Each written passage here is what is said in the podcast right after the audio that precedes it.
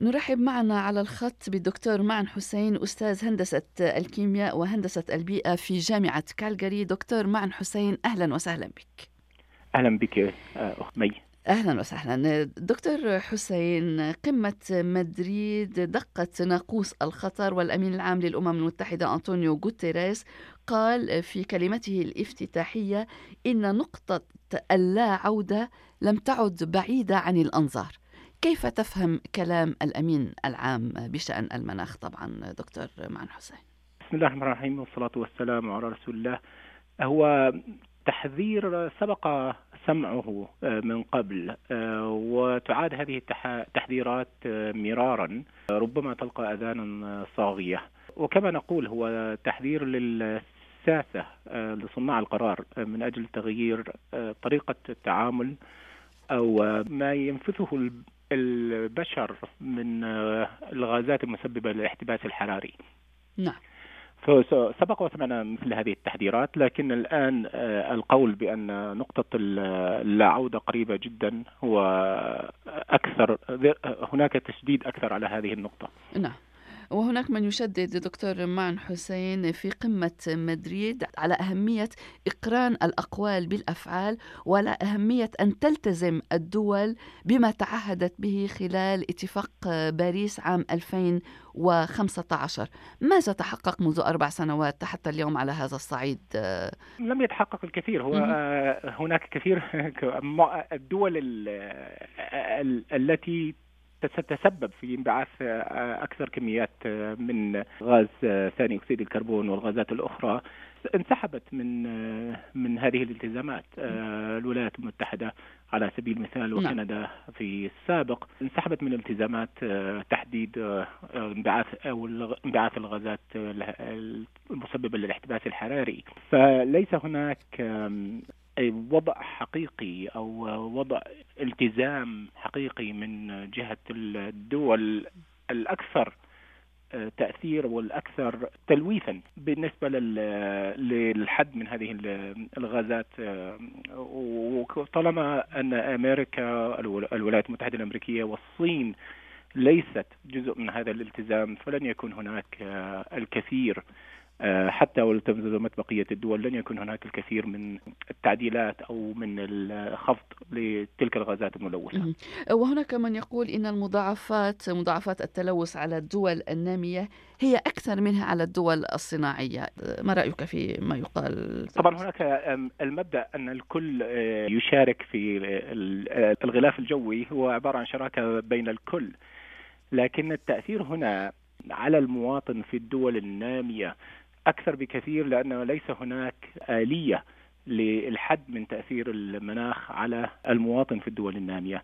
على سبيل المثال إذا كان هناك جفاف فليس هناك آليات في تلك الدول للتعامل مع الجفاف بشكل يقلل من تأثيرها على المواطن في تلك الدول. هذا فقط مثال. لكن هناك حرائق على سبيل المثال حدثت في ولاية كاليفورنيا الأمريكية نعم، ومن فترة ليست ببعيدة. فهناك تأثير على الكل لأن كلنا يشارك في هذا الغلاف الجوي، لكن هناك آليات في الدول المتقدمة للتعامل مع تلك الآثار بينما تفتقدها الدول النامية. نعم. بالحديث عن الحرائق وعن الفيضانات، يأتي مؤتمر مدريد في وقت يشهد العالم أو مناطق كثيرة من العالم عوامل طبيعية قاسية ومتطرفة ربما يمكن القول، من حرائق، من فيضانات، من ثلوج وأمطار وأعاصير إلى آخره.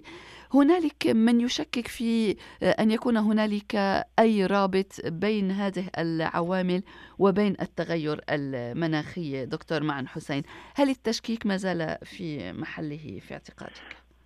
هناك من يشكك ولا زال ولن يزال وسيستمر التشكيك، لأن مرت فترات علينا نحن البشر تعرضنا فيها لكثير من الفيضانات وتعرضنا فيها لكثير من الجفاف في الماضي حتى قبل الثورة الصناعية، ولكن لم يكن هناك فعلا أساليب لتثبيت تلك الأحداث. بينما الآن بطبيعة الإعلام وطبيعة الحياة، إذا حدث حدث في أي مكان في العالم يمكن نقله على الهواء مباشرة والكل ممكن أن يشاهده. هنا نقطة النقطة الأخرى أن هذه الأحداث فعلا تتكرر بشكل أكبر من المسافة الزمنية أو الفترة الزمنية بين حدث جفاف على سبيل المثال وحدث فيضان، أصبحت أقل، وهذا يدل مؤشر على أن هناك ناقوس خطر يجب أن يدق. لكن التشكيك موجود، وأنا أقول أن التشكيك بشكل رئيسي هو بسبب العلماء إلى حد ما وبسبب سياسيين، وهي كما اللعبة التي يلعبها السياسيين، هي أخوفك من عدو مشترك لكي تتفق معي بالرأي. فربما بعض العلماء، ولاحظنا ذلك خلال دراساتنا، أن بعض العلماء يتجه إلى تضخيم من أهوال زيادة غازات الاحتباس الحراري. تضخيم هذا يضر بمصداقية العلم والعلماء.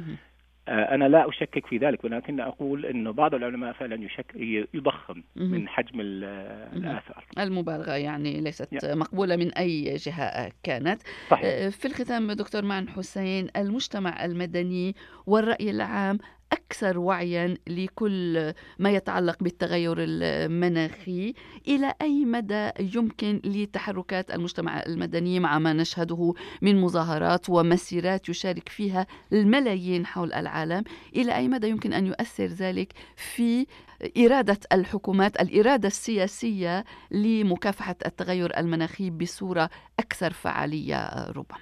هذا طبعا تأثير الشعوب على الساسة والحكومات وقرارات الحكومات، هذا طبعا ينطبق فقط على الدول التي تعمل بالديمقراطية، بينما الدول التي لا تؤمن بالديمقراطية أو تدعي الديمقراطية فهذا لن يؤثر على قراراتها ولن يؤثر على طبيعة تعاملها مع المشكلة.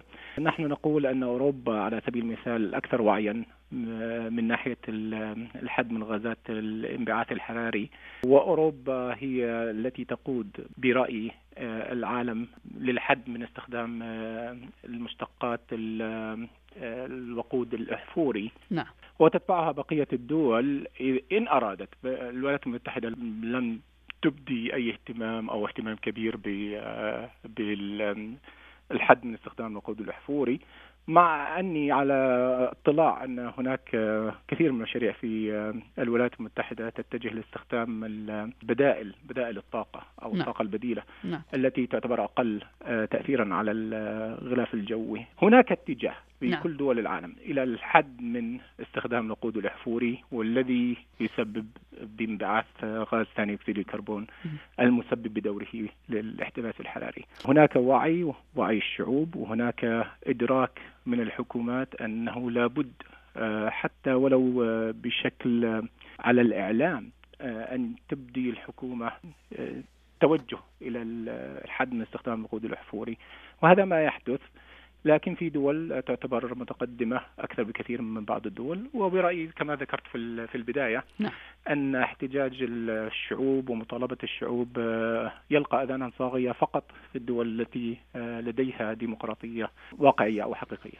على أي حال، مؤتمر مدريد مستمر وسنرى ما ستسفر عنه المناقشات. دكتور معن حسين، أستاذ الهندسة الكيميائية وهندسة البيئة في جامعة كالغاري من كالغاري، شكرا لك لكل هذه المعلومات ولهذا الحديث. شكرا لك يا أخت مي.